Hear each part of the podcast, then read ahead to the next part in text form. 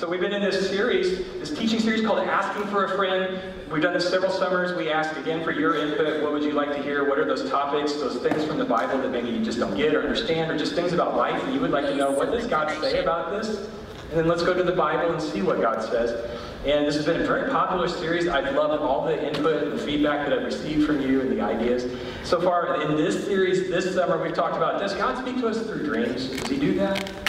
Do we have guardian angels? How do angels interact with our lives today? And then we last week we talked about demons, and that was a whole thing. If you missed any of these messages, you can go back to the website and catch them. Today is a question that somebody submitted a year or two ago, and we finally get to get to it, and that is: Is war murder?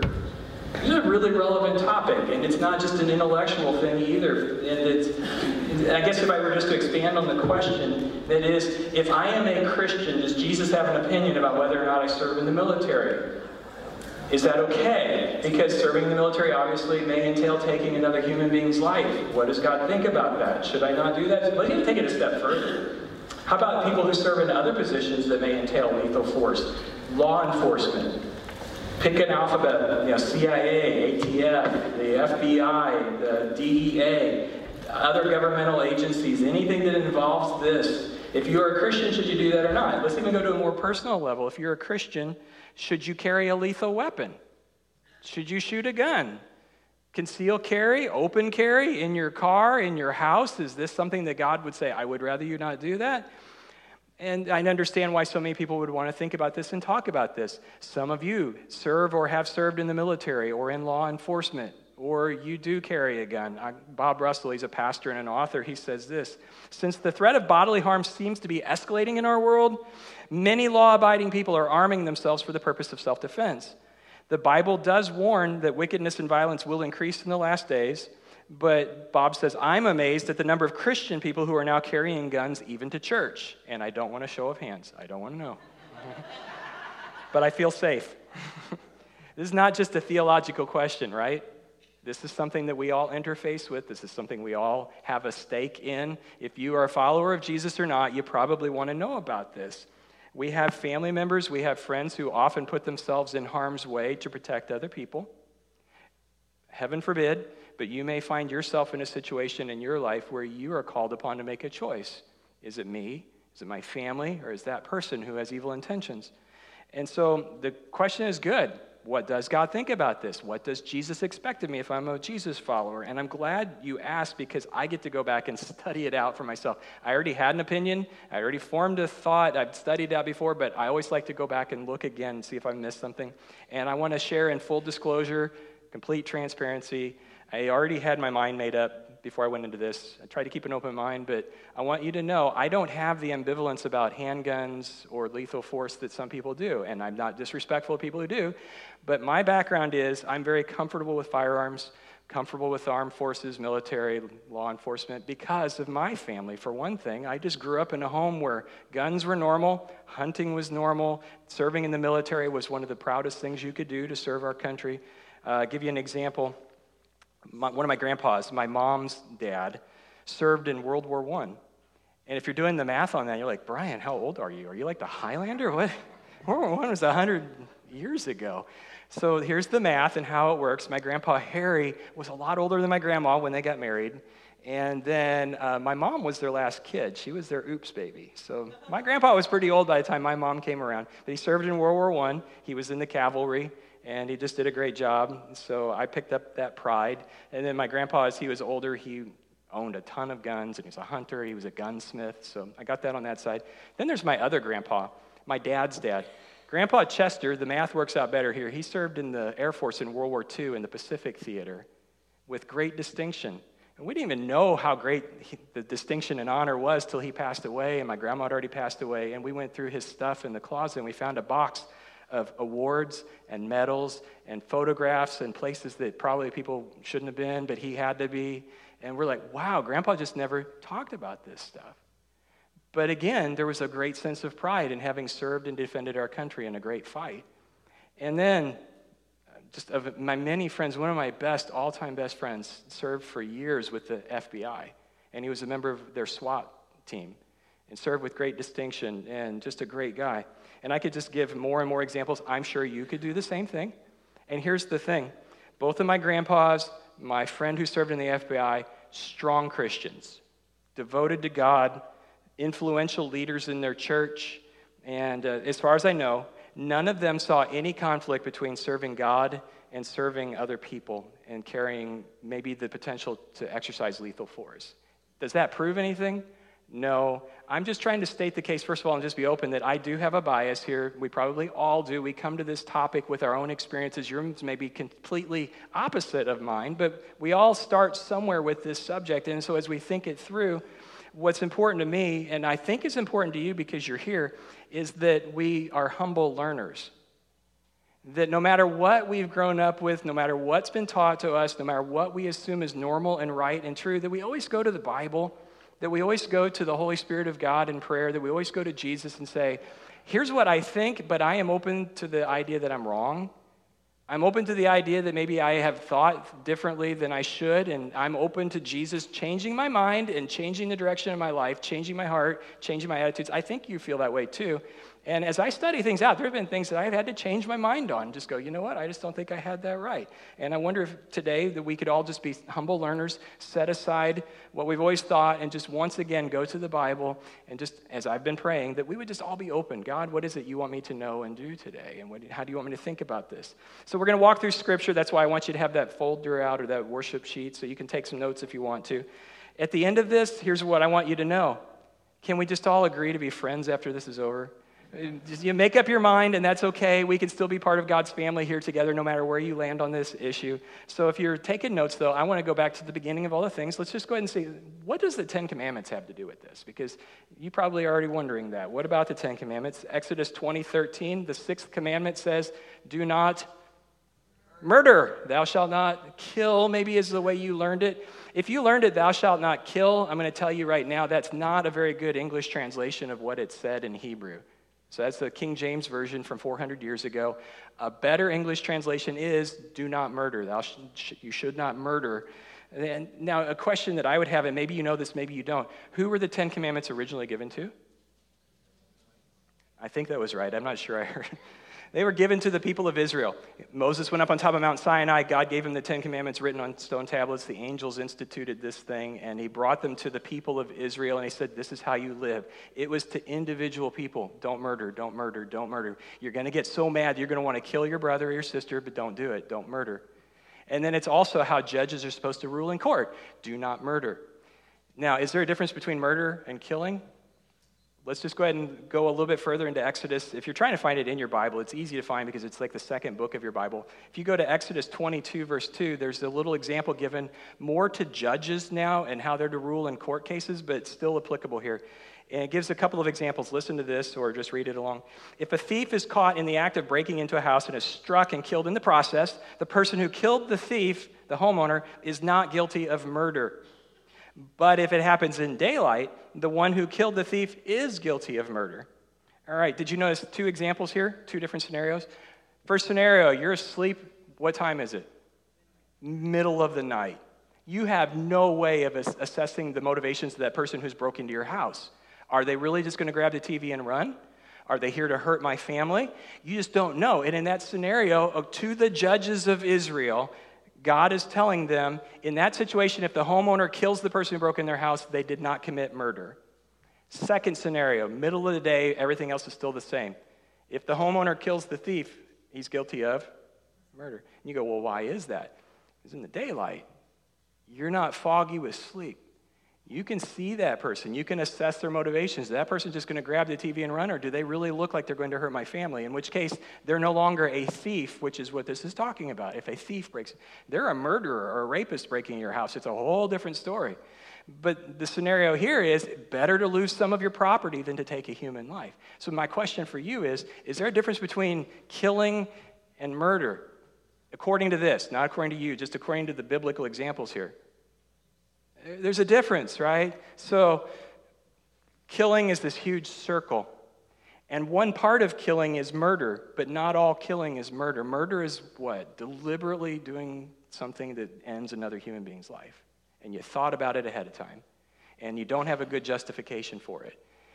I'm not saying you have to agree with this if you're new to the Bible or if you just don't agree. with I'm just saying this is the start of the biblical position that there are some times that God maybe prescribes or at least allows taking of a human life.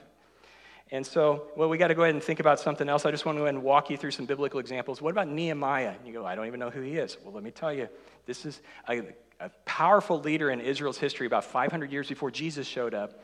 And the, Jewish people living in that area, Judea, Israel, were really in bad shape. The city of Jerusalem didn't have walls, and that's a bad thing. Like, we don't have walls around Garden Prairie because we don't need them. Back then, you needed walls around your city because a, a wall-less city was like a, a house without a front door. Anyone could walk in at any time, take anything they wanted. So you were very vulnerable to your enemies. It's a matter of national security. It's embarrassing. So Nehemiah is this powerful leader who says, We've got to remedy this. We need to build walls around the city. And he motivates the people, and they're going to do it. And they do actually build the, rebuild the walls around Jerusalem. But the people who were enemies of Judah, of the Jewish people, did not like this because they liked being able to walk in and take whatever they wanted. And they liked the insecurity of the Jewish people and being able to exploit that. So they threatened the people and they were going to attack and we're going to kill you. So Nehemiah gets this brilliant idea. He has all the people who are working around the walls, and the people who lived in Jerusalem did the work themselves. Wherever you lived, that's where you built the wall up. And he had them all carry lethal weapons while they built. They literally would work with one hand and hold a sword or a spear in the other hand. I want to read a couple of verses here out of Nehemiah. This is Nehemiah describing what he did, chapter 4, verse 13. So I, Nehemiah, placed armed guards behind the lowest parts of the wall in the exposed areas. I stationed the people to stand guard by families, armed with swords, spears, and bows. Then, as I looked over the situation, I called together the nobles and the rest of the people and said to them, don't be afraid of the enemy. Remember the Lord, who's great and glorious, and fight for your brothers, your sons, your daughters, your wives, and your homes.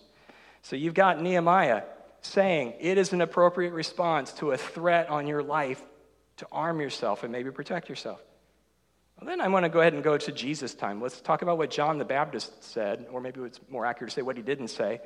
So, John the Baptist, Jesus' cousin, he's out preaching and teaching in the desert, trying to get people's hearts ready for Jesus. He's saying, Repent because the kingdom of heaven is coming, and there's a guy coming who's going to he's to tell you how to get right with God, and he's so great that I'm not even worthy to tie his shoes. And so, you need to get right and you need to repent. And people start coming out, and they love John's preaching. Even people who are so far from God were like showing up to hear what he had to say. And they're asking him, What do I need to do to get right with God? So, tax collectors were asking John, What do I need to do to repent? And he says, well, here's what you need to do stop cheating people.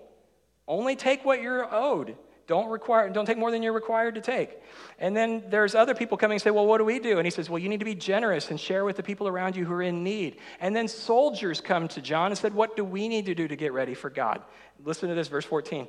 Soldiers ask him, What do we do? He replied, Don't extort money, don't accuse people falsely, be content with your pay. There's no fourth quit the military, you know, drop your weapons. Apparently, John doesn't see any conflict between serving the government or serving in the government and serve, serving God and getting right with Him. It's not there. He said, don't abuse your authority. Don't take advantage of people. Don't extort money. Don't take bribes. Just you know, be content with your pay and do what your job is. Just do your job. Which then, I guess we're talking with John, we might as well go ahead and talk about Jesus. What would Jesus have to say? He's ultimately the authority that I follow, that if you're connection Christian, that you follow. So uh, there's something that Jesus taught that's pretty relevant, and you might think, well, this settles it. Matthew chapter 5, verse 38, this is in the middle of a big sermon. Jesus said, You've heard that the law says the punishment must match the injury, an eye for an eye, a tooth for a tooth. Somebody injures you in this way, you're welcome to injure them back. But Jesus says, I say, do not resist an evil person. If someone slaps you on the right cheek, offer the other cheek also.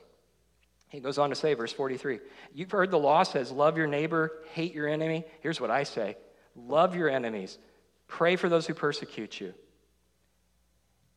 Now, this gets where it gets kind of tricky for me because I'm thinking, well, this seems to contradict everything else. So does Jesus completely change the rules? And now, if I'm a Christian, I can't, you know, defend myself. I should just become a doormat. Is that what Jesus is saying? So picture the scenario turn the other cheek. I'm just going to read it again. Jesus says, Don't resist an evil person. If someone slaps you on the right cheek, offer the other cheek also. So just imagine you're, you're so mad at somebody that they're across from you and you punch them. If you punch them, which cheek would you hit? Just do the math. Yeah, right? You would, unless you do something like this, which is just really weird, you're hitting their left cheek. Or if you're a lefty and you're not exempted, most people being right handed, Jesus is just going with the majority of people.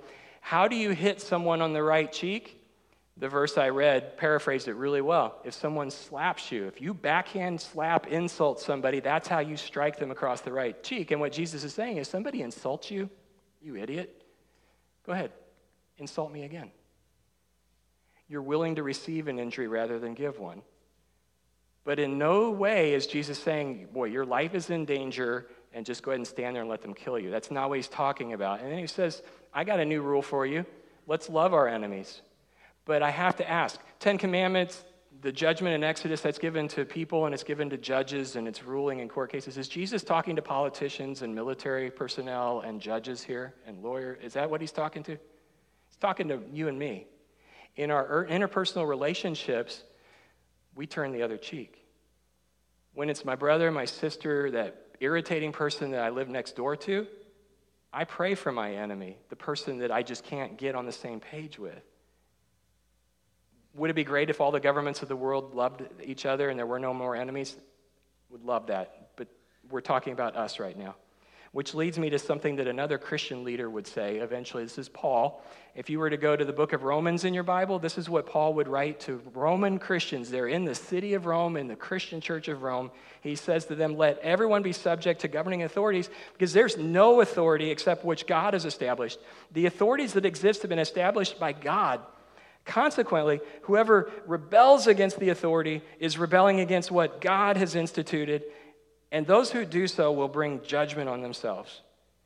For the one in authority is God's servant for your good. But if you do wrong, be afraid, because rulers do not bear the sword for no reason. They are God's servants, agents of wrath to bring punishment on the wrongdoer. This is a Christian. This is Paul. Paul, who will eventually be executed by the same government that he's telling people to submit to. And he says, if you're doing the right thing, most of the time you have nothing to worry about unless they just start taking out Christians. But if you're going to do something that's wrong, then you better be prepared to pay the consequence because the government will come after you and the government carries the sword. And I love the, or I just, I appreciate the imagery here that you put yourself under the authority of your government by doing the right thing whenever you can, as long as it's not in conflict with Jesus. But then your government themselves, whether they recognize it or not, are under God's authority. So that when you obey the government and you follow the rules, you are ultimately showing your obedience and submission to God. And it's an important thing to keep in mind.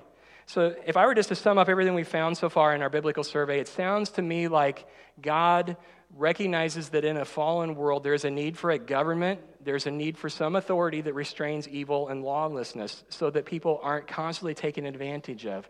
That He gives the government the authority to even take life.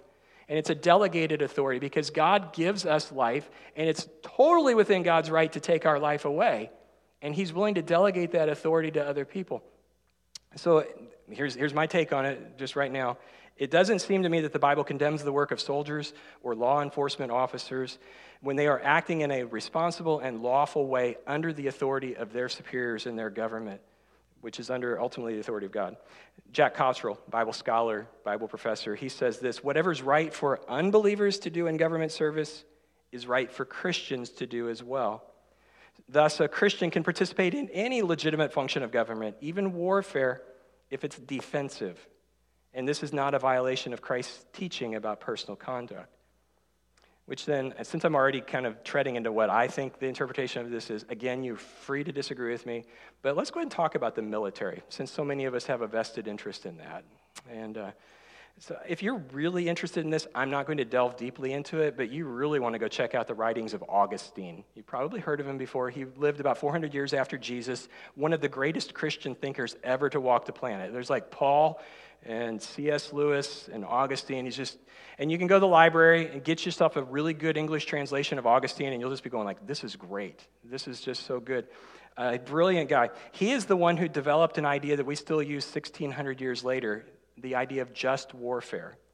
that there are certain situations in a fallen world where warfare is actually the appropriate, necessary response. So, if you ever heard the term just war, it came from Augustine. He was looking at 400 years of what the guys ahead of him, the church leaders ahead of him, had said, and he was looking at what Jesus said. And he, two ideas. I'm going to use Latin Trust me, it'll be over quickly. The band aid will come off quickly. He said there's jus ad bellum, which means the only just reason for war is to defend yourself. If someone else has been an aggressor against you, you can fight back to protect your country and your people and your property. And you can only continue fighting as long as it takes to push back the advance and as long as it takes to make things right again. And then you stop, which is the other side. There's jus ad bellum and jus in bello, which is you only do absolutely what you have to do to win the war and no more. Part of that is is you don't uh, intentionally attack civilians. If the enemy puts civilians between you and them, it's a different story, but you don't just necessarily attack civilians. That's part of his thinking as a Christian leader of in what scenarios would war be justified? And in his thinking, in which a lot of Christians have just said, you know what, that makes sense to me. In a world that is fallen and things are not right and evil people try to do things that hurt other people, somebody has to step up and say, no, you're just not going to do this. And somebody has to protect. If you want to write this down, there's really actually four different ways or different postures Christians have taken towards war.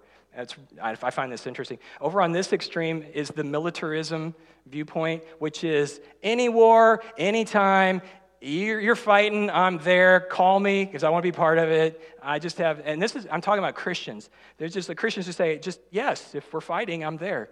You come over here, and then a little bit more conservative than that is selective militarism, which says if there's a fight and my country says it is a just fight, there's a legitimate justification, I will trust my country and I will fight.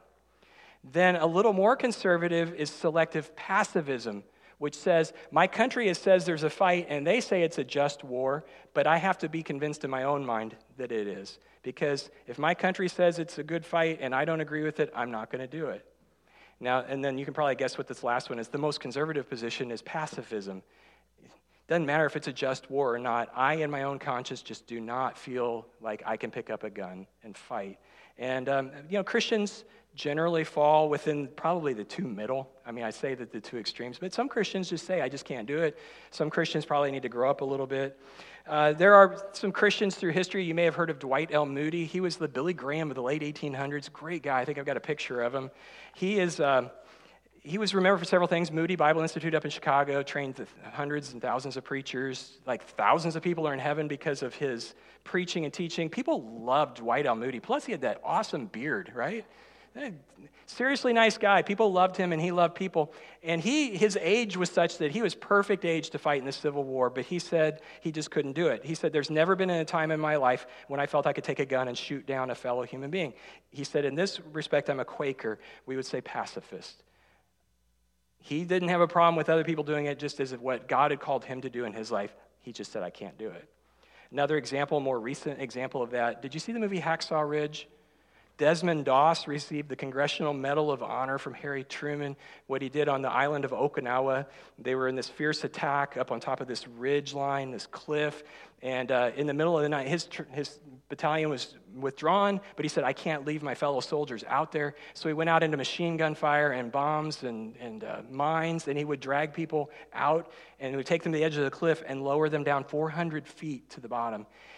At the end of that, at the end of the night, the soldiers counted 100 people that he'd saved. He said, I think it was 50, so they split the difference. 75 people that he saved that night. But the interesting thing about this, and if you've seen the movie, you know, Desmond Doss would not fight. When World War II came around, he said, I will serve my country however I can, but I cannot pick up a weapon and kill someone. It just goes against my conscience. And he took a lot of heat. He said, I'll be a corpsman, I will do medical stuff, whatever, I just can't shoot. And he took a lot of abuse from his unit and from the people around him until something like this. But the guy followed his conscience, and I respect that. Jack Cottrell says, though pacifism per se is not necessarily a biblical position, the conscience of a pacifist must be respected. That's, I would agree with that.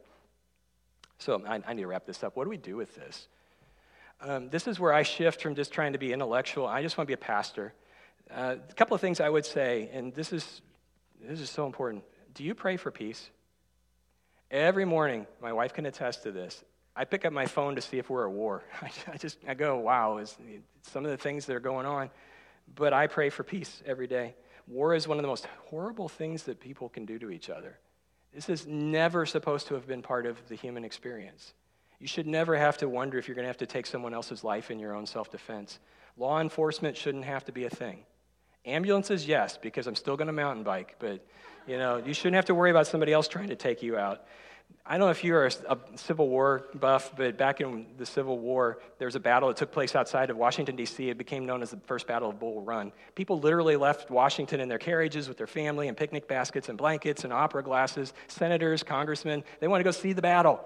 The battle didn't go well. Union forces had to retreat in the afternoon. The battle actually went through the crowds of people. People were furiously, madly trying to get their family back to safety, and it was awful. It's not a spectacle. It's not a pageant. It's not a glorious thing. It's not a really cool movie. It is the most horrible thing that humans can do to each other. We should pray for a day when it stops, right? Give me an amen. We should be praying for the day when war stops. And we should pray that we never have to go to war, that somehow our leaders have the wisdom to figure things out so that this is, you know, it's an option, but it's an option we never want to have to go to. You familiar with Savannah Guthrie, Today Show? So she did a feature a couple of years ago with her big brother. He flies in the Air National Guard, and she got to fly in the F 16. Lucky. I just so want to ride in one of those. And her brother just retired, so they had him on this week. And yeah, I'm thinking about how, great it's going to be when there's going to be a time when we don't talk about fighter jets. I mean, we still have them, but we just call them fast jets or fun jets. They're just really cool jets because we're not trying to kill people with them. And there will come a day when humans will never go to war again. And I'm so looking forward to that. There's an old prophecy in the Old Testament of the Bible. This is Malach, or Micah, and uh, let me find that for us. It still hasn't happened yet, but I think, I think it could be sometime soon. This is down in Micah 4 3 and 4. It says, The Lord will mediate between peoples and will settle disputes between strong nations far away. They'll hammer their swords into plowshares, their spears into pruning hooks. Nation will no longer fight against nation, nor train for war anymore. Everyone will live in peace and prosperity, enjoying their own grapevines and fig trees, for there will be nothing to fear. The Lord of heaven's armies has made this promise. I'm I'm pretty optimistic that the American way of life is the best way that's ever come across the, well, the second best, because the best way would have been if we just continued to do things God's way. And that day is coming. And we should pray for it and we should work toward it. And I don't know if you realize this or not, but the power to make that happen is in your hands because every single person becomes a devoted follower of Jesus is one more person who's letting go of hate, learning to embrace love, learning to embrace a new way. And there's a great verse in Romans 5 1. It says, By faith we've been made acceptable to God. And now, because of our Lord Jesus Christ, we live at peace with God. And that's the only true source of peace. It's Jesus. And I'll tell you this if you don't have Jesus, I guarantee you, you don't have nearly as much peace in your life as you could have. And I'm going to tell you right now, you don't have to take my word for it. There are hundreds of connection Christians around you who can tell you the same thing. That there's a peace that goes beyond anything you can understand or explain, and it comes from having God in your life. Having Jesus is the most important thing. If that's something like I'm speaking Greek to you, I don't even know what that means to have Jesus the most important thing in your life, or if you do know what that means and you have been putting that off, today would be a great day. You know what I would love? I would love for you to be able to say, This day in August 2018, I became at peace with God. I went over and I got baptized in the water. I signed my name on the wall along with everybody else, and I'm good.